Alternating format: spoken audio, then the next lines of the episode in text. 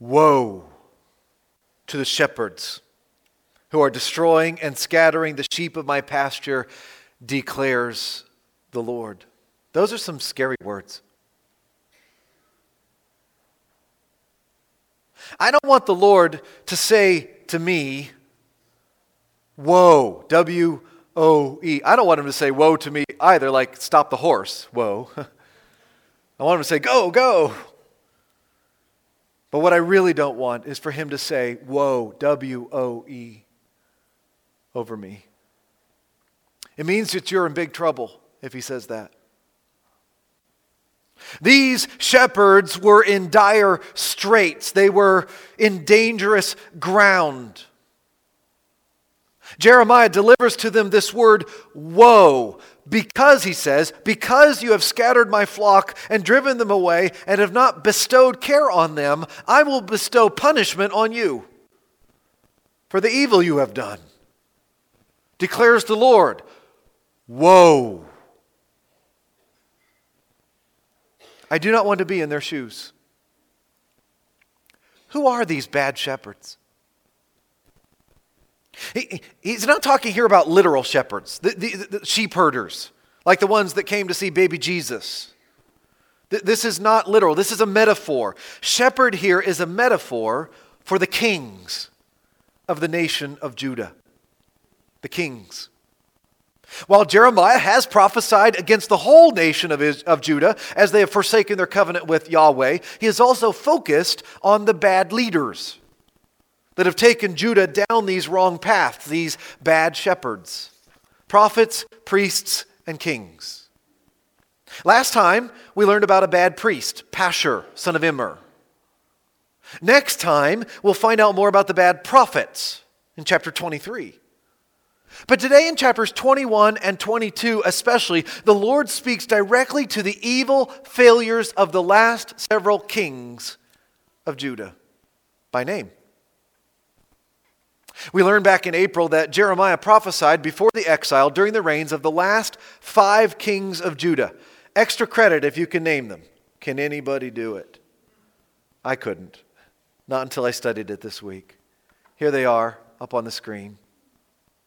Chapter 3 actually only names three, or chapter 1, verse 3, only names three of them, probably because two of them only reigned for three months each. They, you hardly had a king before he was gone. Here are their names Josiah, Jehoahaz, Jehoiakim, Jehoiachin, and Zedekiah. Now, they all actually had more than one name. They had personal names, but these were their royal names Josiah, Jehoahaz, Jehoiakim, Jehoiachin, and Zedekiah. Now, do you remember the thumbs up or the thumbs down for the kings when we studied the books of Kings, 1st and 2nd Kings? How many thumbs up kings were there in the northern kingdom of Israel? None, right? There were absolutely no thumbs up kings up in, North, up in Israel. But in the south, there were some thumbs up kings in the southern kingdom of Judah. How about these five guys? Anybody remember their scorecard? Let me give you a little hint. This sermon is entitled, Woe to the Shepherds, meaning the kings of Judah. Well, Josiah is actually thumbs up. In fact, he's two thumbs up. He was the last thumbs up king of, of Judah. Josiah discovered the book of the law and tried to reform Judah according to it. He was the king when Jeremiah started his ministry. But these other guys, Jehoahaz, Jehoiakim, Jehoiachin, Zedekiah, thumbs down. And that's what these chapters are about. They're like an autopsy, a post mortem examination of what went wrong with these bad shepherds, these bad kings, so that you and I can learn from their failures. I've only got two points to make this morning of application, and here's the first one. It's really pretty simple. Don't be like the bad shepherds. Don't be like them. Don't fall into the traps that got them that word woe spoken over them by the Lord. Don't be like the bad shepherds. So let's see what they did wrong. In chapter 21, we actually flash forward to the ending. That's Jeremiah for you, right? He jumps around.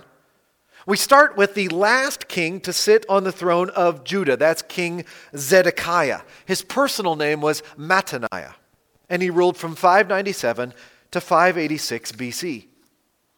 And this chapter that we're going to read, chapter 21, actually takes place around 588 BC.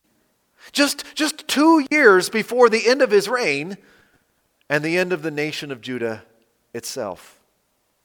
And guess what Zedekiah is doing in 588 BC? Anybody got a guess?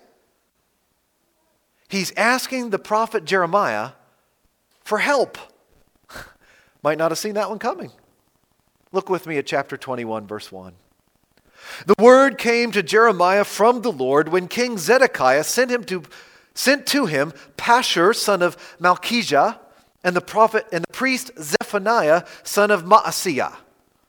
They said, Inquire now of the Lord for us, because Nebuchadnezzar, king of Babylon, is attacking us. Perhaps the Lord will perform wonders for us as in times past, so that he will withdraw from us. Now, stop there for just a second. Do you get the picture? Do you get the time frame? where we are. This is sometime later than the events we've been studying the last few weeks in chapters 18, 19, and 20. Jeremiah, the, the book jumps around chronologically. It's probably been several years, maybe more than a decade, since Jeremiah smashed the jar, okay? This Pashur is not the same Pashur as last week, different dads. And this Zephaniah is not the prophet from the minor prophets, but a priest by the same name. And Pashur and Zephaniah, this Pashur and Zephaniah, are sent by King Zedekiah to ask the prophet Jeremiah if he would ask the Lord to do a miracle and save Jerusalem from Nebuchadnezzar of Babylon. By the way, this is the first time that Nebuchadnezzar has actually been named so far in this book. We got to chapter 23 before his name shows up. And here's why because he's at the gates, he's knocking at the door. In fact, he has the city under siege. King Zedekiah had sworn fealty, loyalty to Nebuchadnezzar, but then made a secret alliance with Egypt and had betrayed Nebuchadnezzar, and then rebelled against him, and it has not gone well for him. Nebuchadnezzar's knocking at his door. And Zedekiah is looking for a way out, any way out. And he thought, Jeremiah. Well, ask Jeremiah. It turns out that he, he loves to ask Jeremiah for advice, he just never takes it. But at this time, he asked Jeremiah not just for advice, but for prayers. He asked him to inquire to see if the Lord might have another miracle up his sleeve, like he used to. Is the Lord in the miracle business? Yes, he is. Has he ever saved Israel when there were an enemy at the gates? Yeah. I mean, Zedekiah's ancestor, wasn't that long ago that Zedekiah's ancestor, Hezekiah, prayed a very similar prayer. And at nighttime, the Lord wiped out an entire army like 186,000 waiting at the gates. The next day they were free. And Zedekiah says, Hey, Jeremiah, would you ask the Lord if he would do that again? And Jeremiah sends back this answer No. No, it's too late. The clay was too hard. And now it's time for the smash. Verse 3. But Jeremiah answered them, Tell Zedekiah, this is what the Lord, the God of Israel, says I am about to turn against you the weapons of war that are in your hands, which you're using to fight the king of Babylon and the Babylonians who are outside the wall besieging you. And I will gather them inside this city. I myself will fight against you with an outstretched hand and a mighty arm, in anger and fury and great wrath. I will strike down those who live in this city, both men and animals, and they will die of a terrible plague. And that, declares the Lord, after that, declares the Lord, I will hand over Zedekiah, king of Judah, and his officials and the people in the city who survived the plague, sword, and famine to Nebuchadnezzar, king of Babylon, and to their enemies who seek their lives. He will put them to the sword. He will show them no mercy or pity or compassion. Oh man, wow. It's worse than you think, Zedekiah. Not only am I not going to fight for you, I'm going to fight against you. Every other time in the Bible, when it says, with his outstretched hand and his mighty arm, it's to save. But now it's to smash. And you yourself are going to die. Woe to the shepherd, Zedekiah.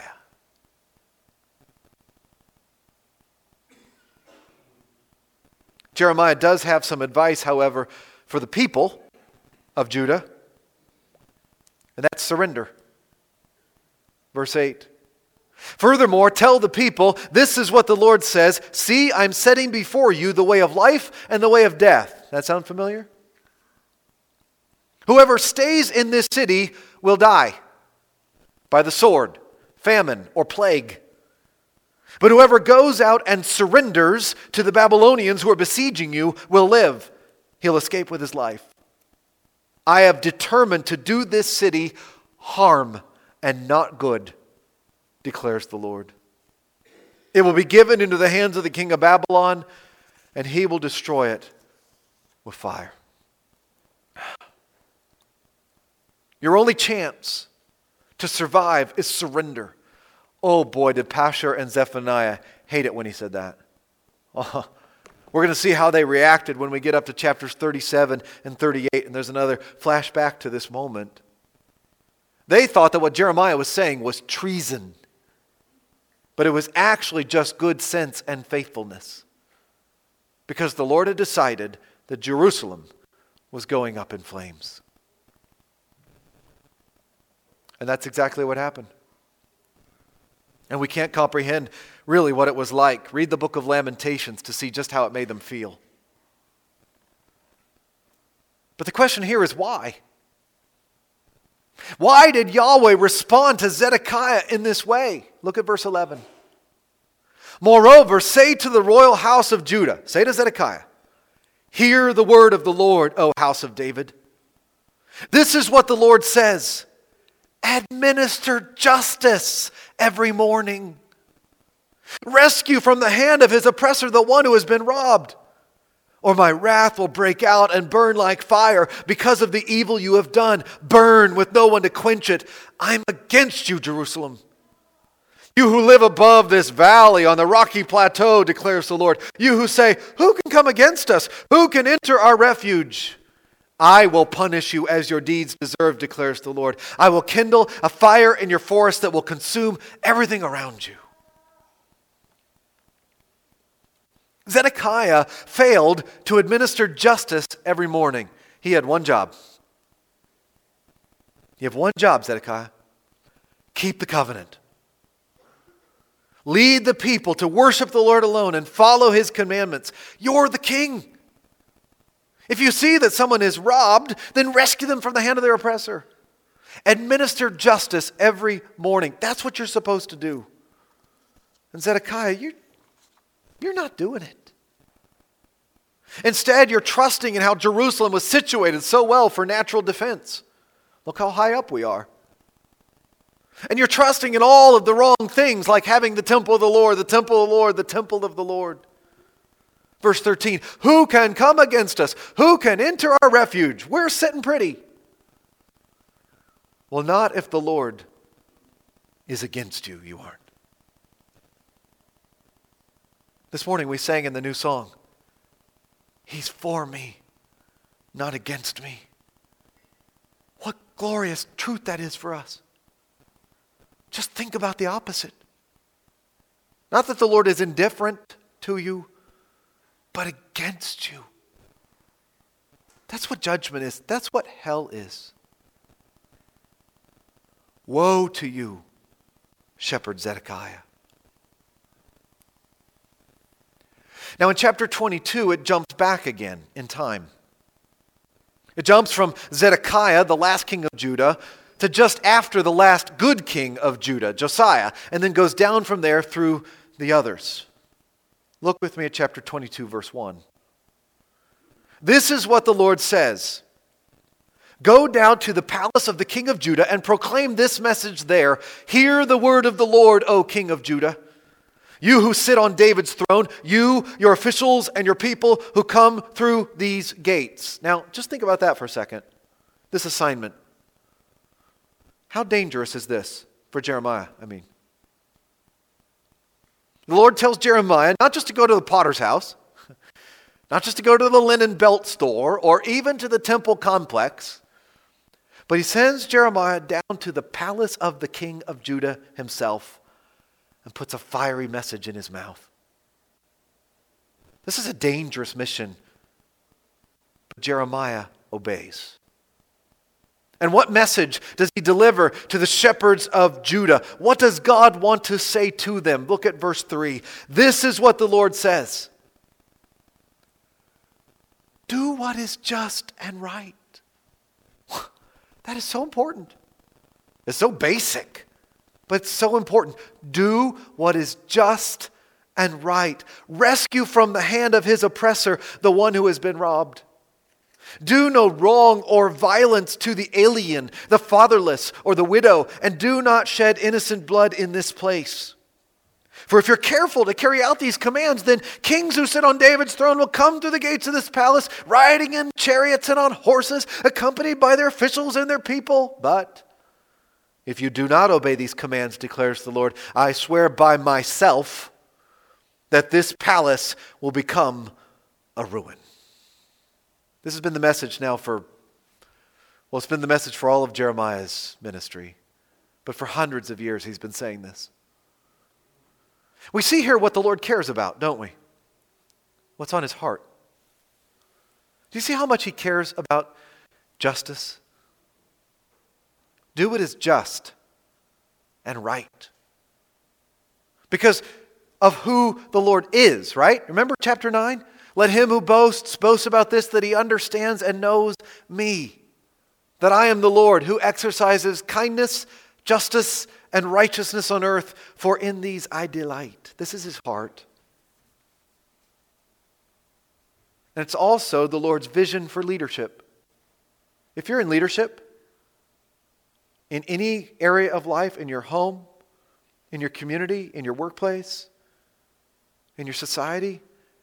This is what he's looking for in a leader someone who does what is right, just and right, and he says, watches out for the little guy. Do no wrong or violence to the alien, meaning the immigrant, the fatherless or the widow, that is the, the vulnerable those who don't have many rights or money or power. He says, and do not shed innocent blood. The Lord loves justice and righteousness, and it was the king's job to administer it. And if they did, then wonders of wonders, there would be blessing. But if they didn't, and they didn't, their palace would become a ruin. Verse 6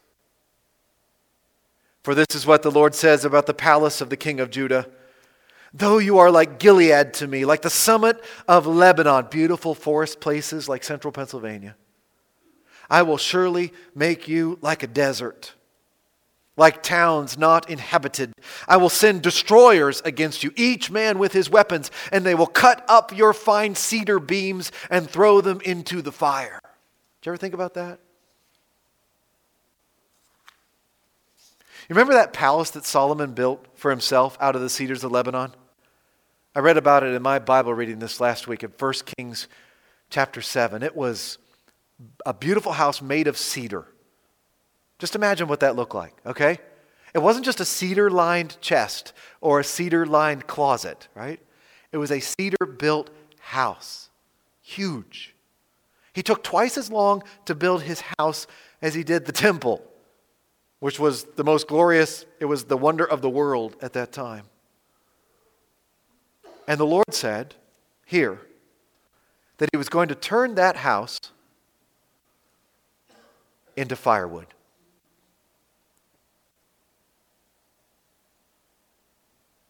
Verse 8 People from many nations will pass by this burning city and will ask one another, Why has the Lord done such a thing to this great city?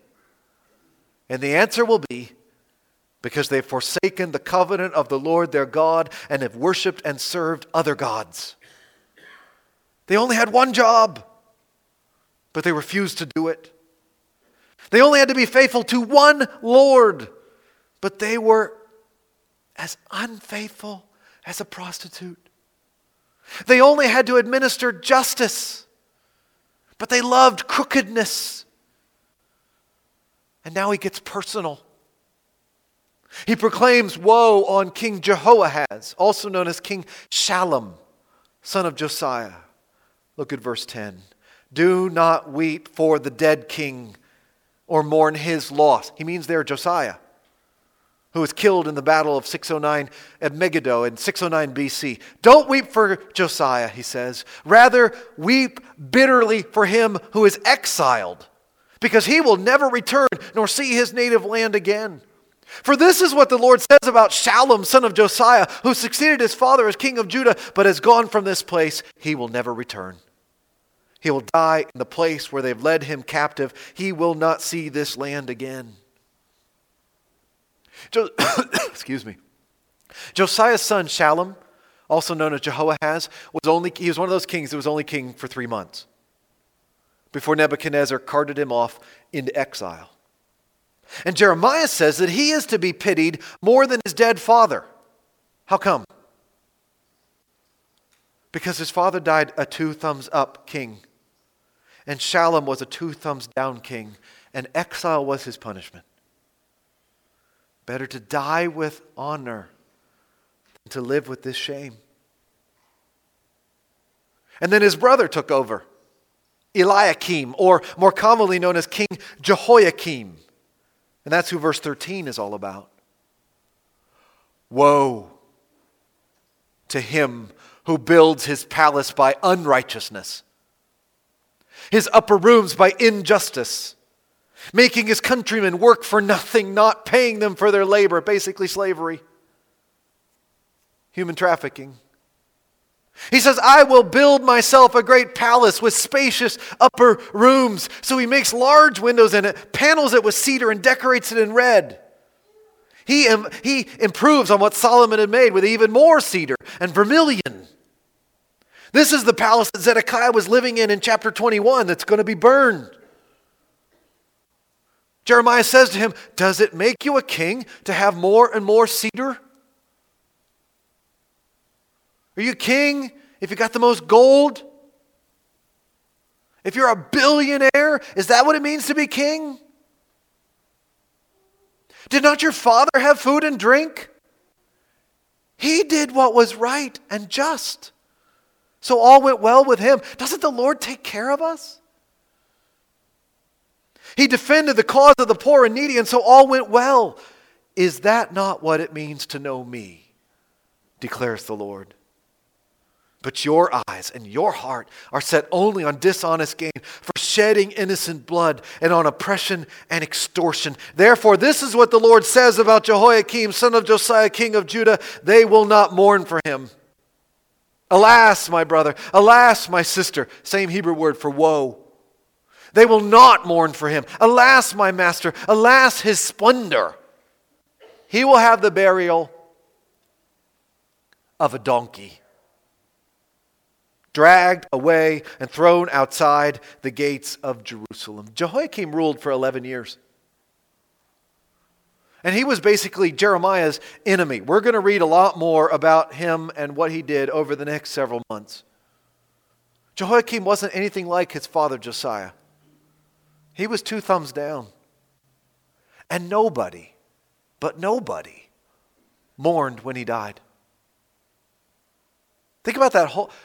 Last month, Queen Elizabeth of Great Britain died, and the whole former empire mourned. Not one person was sad when Jehoiakim died. Partially because of how different he was from his father. Look more closely at what his father did right. It really shows us what a king is supposed to be like. What God really cares about. He wants how he wants us to live today. Look back up at verse 15. All Jehoiakim cared about was luxury. Does it make you a king to have more and more cedar? Is that what's important? Did not your father, Josiah, have food and drink? He did what was right and just. Those are the same words as from verse 3, aren't they? Does what's right and just. So all went well with him. Tov, good. He defended the cause of the poor and needy. So all went well. Tov, good. And then he says these words Is that not what it means to know me? Declares the Lord. What a question. He's saying this is what it means, this is what it looks like to know God. Do you know God? If you truly know God, then you will love people. You'll be committed to what is right and just, and you will look out for the poor and the needy. How are we doing at that? Are we committed to justice? Are we committed to the poor? I love that our church partners with ministries in two of the poorest countries in the world Vision of Hope in Haiti and community ministries in Malawi. All can have different ways of working towards justice and showing compassion. There's not just one way. But we all need to be committed to it at heart and with our hands and our feet and our wallets if we call ourselves followers of Jesus Christ. Is that not what it means to know me? It's not, knowing Jesus is not just re- praying and reading our Bibles, it's also living out our faith. I love that our EFCA statement of faith directly addresses this in Article 8. It says, God commands us to love Him supremely and others sacrificially and to live out our faith with care for one another, compassion toward the poor, and justice for the oppressed. That's the heart of God. Is this not what it means to know Him? Or, or here's how the prophet Micah said it He has showed you, O man, what is good. And what does the Lord require of you? But to act justly, to love mercy, and to walk humbly with your God. We walk humbly with our God by acting justly and loving mercy. By doing what is just and right and defending the cause of the poor and needy. God says, Is that not what it means to know me? Do you know God? We show it by how we treat the poor and needy, how we treat the asylum seeking migrants at our borders, how we treat the innocent unborn, in our wombs. Don't be like Jehoiakim. He wasn't interested in knowing the Lord, he was only interested in how nice his house was. And so the Lord was against him. Woe to you, shepherd Jehoiakim. And woe to your son, Jeconiah, or Coniah for short, or his royal name, King Jehoiachin. That's the next king that's mentioned by name. He was also thumbs down. The last four kings were all thumbs down, and everybody suffered, which is the point of verse 20. Go up to Lebanon and cry out. Let your voice be heard in Bashan. Cry out from Abarim, for all your allies are crushed. I warned you when you felt secure, but you said, I will not listen. This has been your way from your youth. You have not obeyed me. The wind will drive all your shepherds away, and your allies will go into exile. Then you will be ashamed and disgraced because of all of your wickedness, you who live in quote unquote Lebanon, your fancy cedar house, are nestled in cedar buildings how you will groan when pangs come upon you, pain like that of a woman in labor. As surely as I live, declares the Lord, even if you, Jehoiachin, son of Jehoiakim, king of Judah, were a signet ring on my right hand, I would still pull you off. I'll hand you over to those who seek your life, those you fear, to Nebuchadnezzar, king of Babylon, and to the Babylonians. I will hurl you and the mother who gave you birth into another country where neither of you was born, and there you will both die. You'll never come back to the land you long to return to. Just like his uncle Shallum or Jehoahaz, King Jehoiachin will only reign for three months and then be sent off into exile to die there, probably in 597 BC, at the same time that the prophet Ezekiel was exiled as well. Uprooted, never to return. Verse 28 Is this man Jehoiachin a despised, broken pot, an object no one wants? It looks like it. Rejected from the potter's house. Why? Why will he and his children be hurled out, cast into a land they do not know? By now we know, right? Oh, land, land, land, hear the word of the Lord. This is what the Lord says Record this man as if childless, a man who will not prosper in his lifetime, for none of his offspring will prosper. None will sit on the throne of David or rule anymore in Judah. What a sad, sad thing. Jehoiachin actually had seven sons, but not one of them would sit on the throne in Judah. Instead, Nebuchadnezzar would make his uncle Mattaniah a puppet king, which brings us back to King Zedekiah. And we already saw what happened to him. Woe to you, shepherd Jehoiachin, a despised and broken pot, an object no one wants. Why? Chapter 23 Woe to the shepherds who are destroying and scattering the sheep of my pasture, declares the Lord. Therefore, this is what the Lord, the God of Israel, says to the shepherds who tend my people Because you have scattered my flock and driven them away, and have not bestowed care on them, I will bestow punishment on you for the evil you have done, declares the Lord. Do not be like the bad shepherds. Hmm. However, Jeremiah also has good news for us today. Surprise, surprise. the next part is actually the best and brightest paragraph in the whole book of Jeremiah so far. It's so beautiful. Jeremiah has for us today not just a word of hardness, but a word of hope. And that is that there is another shepherd coming. And this shepherd is a good shepherd. Point number two and last. Put your hope in the Good Shepherd. Put your hope in the Good Shepherd. After all that doom and gloom and darkness, verse 3 just beams out with light. Look at verse 3. The Lord says, I myself will gather the remnant of my flock out of all the countries where I've driven them and will bring them back to their pasture where, where they will be fruitful and increase in number. I will place shepherds over them who will tend them, and they will no longer be afraid or terrified, nor will any be missing, declares the Lord. Oh, yes. Yahweh says, I've had some bad shepherds who did a terrible job with this flock.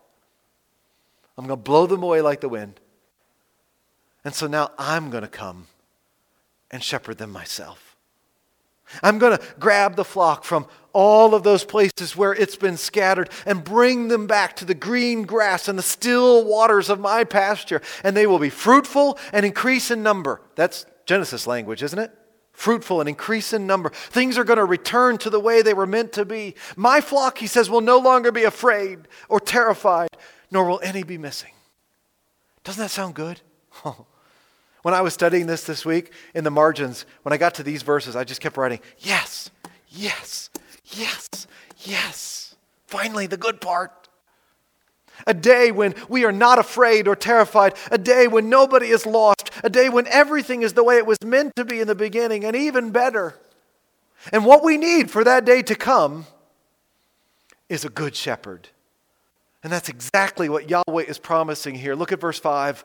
The days are coming declares the Lord, when I will raise up to David a righteous branch, a king who will reign wisely and do what is just and right in the land. There, there's the phrase again, right? Just and right. Justice. In his day, Judah will be saved and Israel will live in safety. This is the name by which he will be called the Lord our righteousness. The Hebrew for that is Yahweh Sidkinu. It's very close to Zedekiah's name in Hebrew, which is Zid, Zidkiah. Zidkiah. Both are based on the word for righteousness or justice. But unlike Zedekiah, this king will live up to his name. He's also going to come from the line of David. He'll be a righteous branch, a, a, new growth that shoots up out of the seemingly dead stump of Jesse, to use Isaiah's language from his book. And he will save his people. Do you know his name? Oh, yeah, it is. It's our King Jesus. King Jesus is the Good Shepherd. He's everything these bad shepherds were supposed to be, but were not. And his salvation rescue will be even better than the salvation rescue of the Exodus. That's the point of the last two verses, 7 and 8. So then the days are coming, declares the Lord, when people no, will no longer say, As surely as the Lord lives who brought the Israelites out of Egypt, but they will say, As surely as the Lord lives who brought the descendants of Israel up out of the land of the north and out of all the countries where he had banished them, then they will live in their own land. This is the shepherd that we need. Put your hope in him. Interestingly, King Jesus is a descendant of these woeful kings. He's actually related to King Jehoiachin from the end of chapter 22, the one that had seven kids, but none of them would be king. Jehoiachin had a grandson named Zerubbabel, and he never was the king, but he got to come back from exile and help to rebuild. He was the governor of Judah for a while. And the Gospel of Matthew tells us that he was the great, great, great, great, great, great, great, great, great, great grandfather of King Jesus. And so that though Jehoiachin died in exile, the righteous branch would shoot up out of his stump and be given to God's people forever. I love to think about what his kingdom will be like, don't you? Verse 5 says that he will reign wisely and do what is just and right. That's the language of chapters 21, verse 12, chapter 22, verse 3, and verse 15. He will have a heart, the heart of God, because he'll be God himself. He will love justice and righteousness. He will love and serve the vulnerable, the oppressed. And there will be no ending to the blessing of his kingdom. King Jesus said that he is the good shepherd and that he has come that we may have life and have it to the full. Put your hope in Him.